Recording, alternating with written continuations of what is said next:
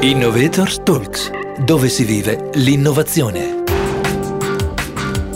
Come può nascere un percorso imprenditoriale da un'esperienza di formazione?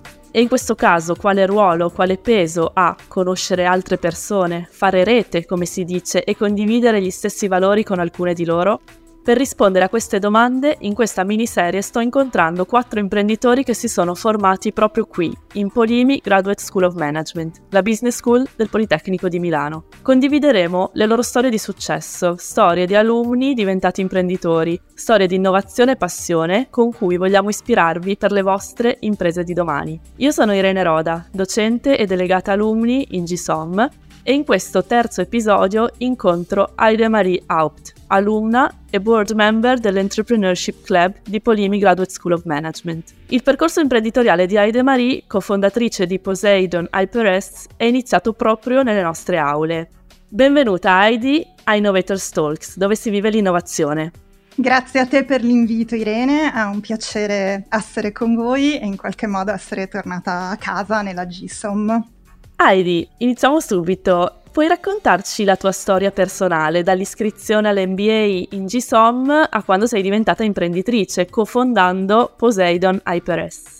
Certo, allora intanto devo dire Irene che mi fa ancora un certo effetto essere definita imprenditrice, mi viene sempre una sorta di colpo al cuore perché mi sembra ancora veramente un sogno che si sta realizzando.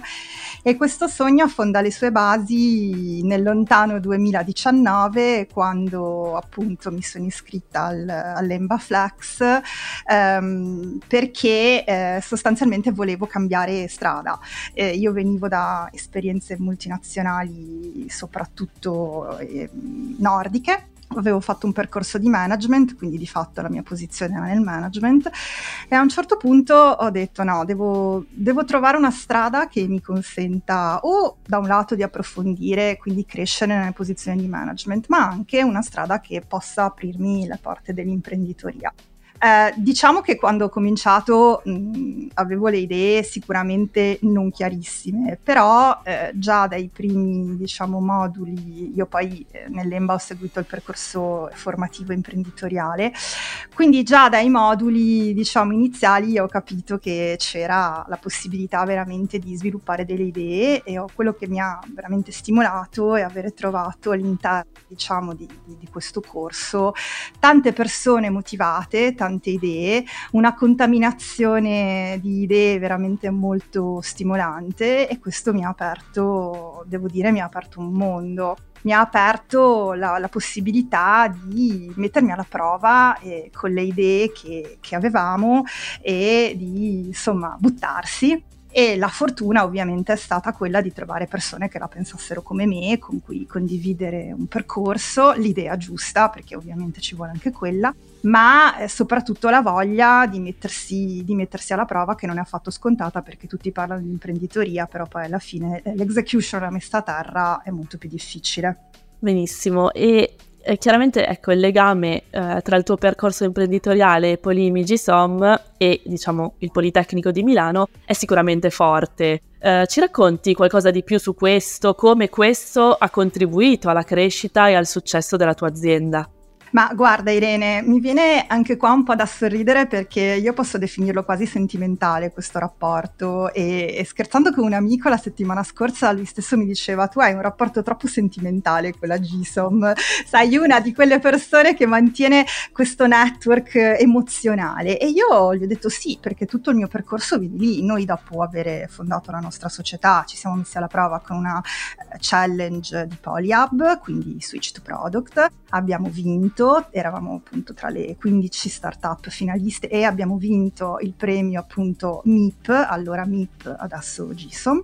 Eh, e siamo stati accelerati in Polyhub, quindi in realtà i rapporti con la scuola o comunque con l'environment, diciamo un po' più allargato in senso lato politecnico, è stato sempre molto forte. È stato forte per questo percorso e soprattutto perché, come dicevo poc'anzi, i miei soci eh, vengono da lì, cioè è veramente nata sui banchi, non è un modo di dire, la nostra startup è nata sui banchi, è stata messa alla prova sui banchi e adesso chiaramente ci siamo discostati perché il nostro percorso è finito, ma in realtà non è poi così finito perché io mh, mm, mi è stato poi chiesto due anni fa di cofondare l'Entrepreneurship Club appunto del, eh, della GSOM, quindi in realtà io continuo a essere coinvolta molto intensamente con le attività, vedo diciamo tutti questi nuovi wannabe imprenditori pieni di passione, di voglia di mettersi alla prova, quindi in realtà il legame con la scuola è stato molto forte e soprattutto il regalo, perché io lo definisco così, eh, è stato quello di avere una, un network, una serie di connessioni con i miei ex compagni veramente molto forte, cioè noi siamo diventati amici, quindi si è proprio creato veramente un legame, non è soltanto una cosa eh, legata al business o legata al percorso formativo, quindi sicuramente un legame molto forte. Heidi, nel corso del mh, mm, tuo percorso imprenditoriale, eh, quali sono state le sfide più rilevanti che hai affrontato e come le hai superate? Bella domanda. allora, in realtà le sfide non sono finite, continuano. Diciamo che le sfide iniziali sono state sicuramente eh, la poca propensione, diciamo, dell'ecosistema italiano verso le start-up. Il concetto di start-up in Italia non è molto eh, sentito. Eh, diciamo che il, il, concetto di startup in Italia è piccola impresa, mentre la startup è un'altra cosa e questo ovviamente mh, fa sì che quando tu ti metti alla prova con una startup, poi soprattutto noi siamo una startup deep tech, quindi questo ovviamente complica, complica parecchio perché ovviamente eh, è molto, no, cioè molto mh, capital consuming, quindi eh, richiede delle attenzioni a cui in Italia non c'è molto favore quindi dal punto di vista degli investitori e degli investimenti. Quindi sicuramente la sfida maggiore è quella di eh, accreditarsi in questo sistema.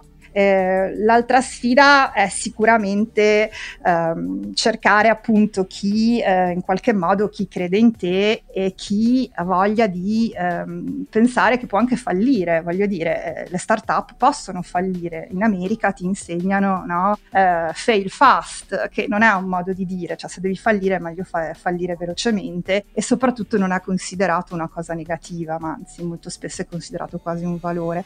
In Silicon Valley, quando siamo andati a ottobre, ottobre ci hanno detto mi raccomando sappiate che gli investitori addirittura sono propensi a vedere meglio chi fallisce piuttosto che chi invece non ha mai fallito perché chi ha fallito eh, ha imparato. Ovviamente non è un augurio però è, è, il fatto che in Italia invece no se non hai tutto cioè una startup a una startup viene chiesta una fideiussione spesso se vai nei canali tradizionali del credito. Chiedere delle fideiussioni a una startup è già un'antitesi no? una contraddizione in termini. Quindi sicuramente la sfida più grande è stata e continua ad essere questa.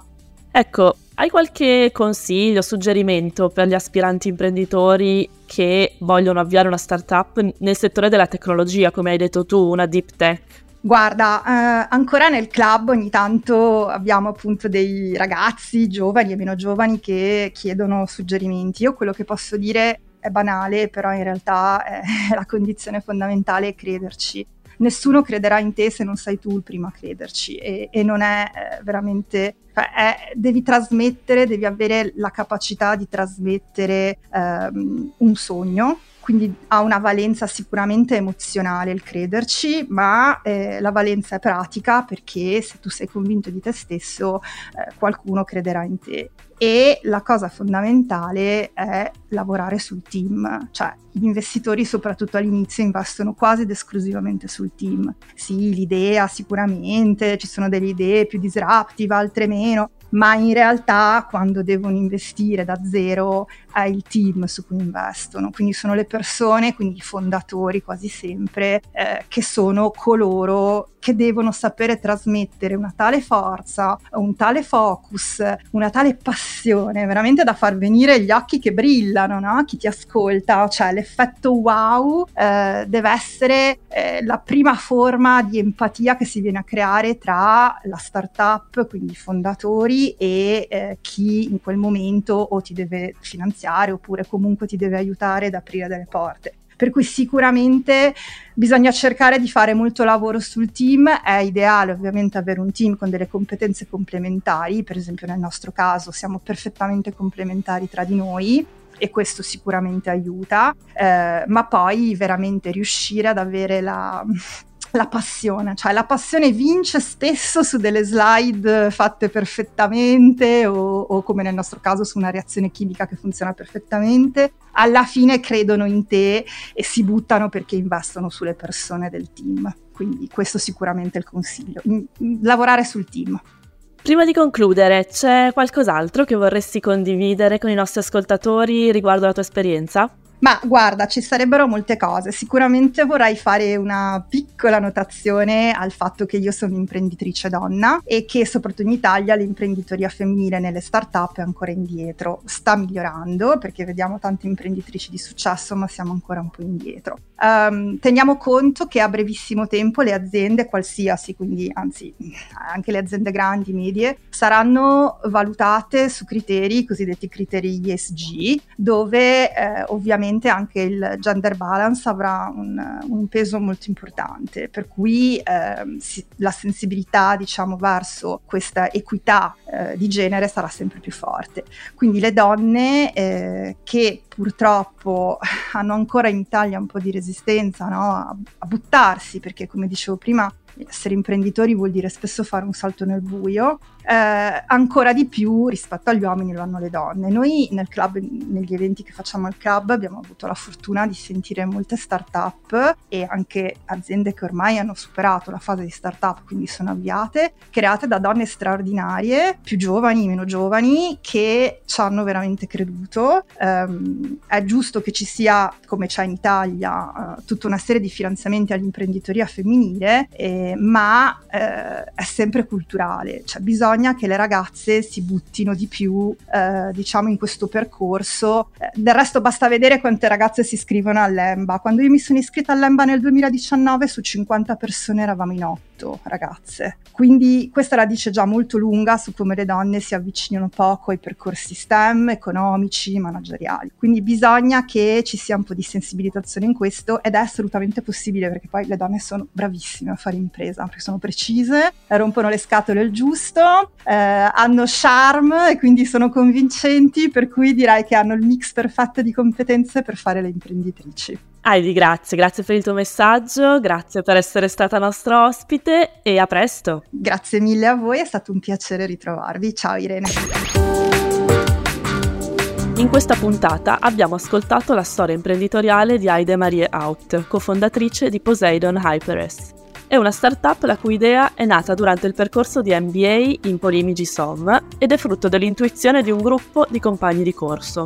Si è sviluppata grazie alla passione e alla determinazione nel perseguire l'innovazione. Una storia che speriamo possa motivare gli aspiranti imprenditori a realizzare i propri sogni e a contribuire a un futuro migliore.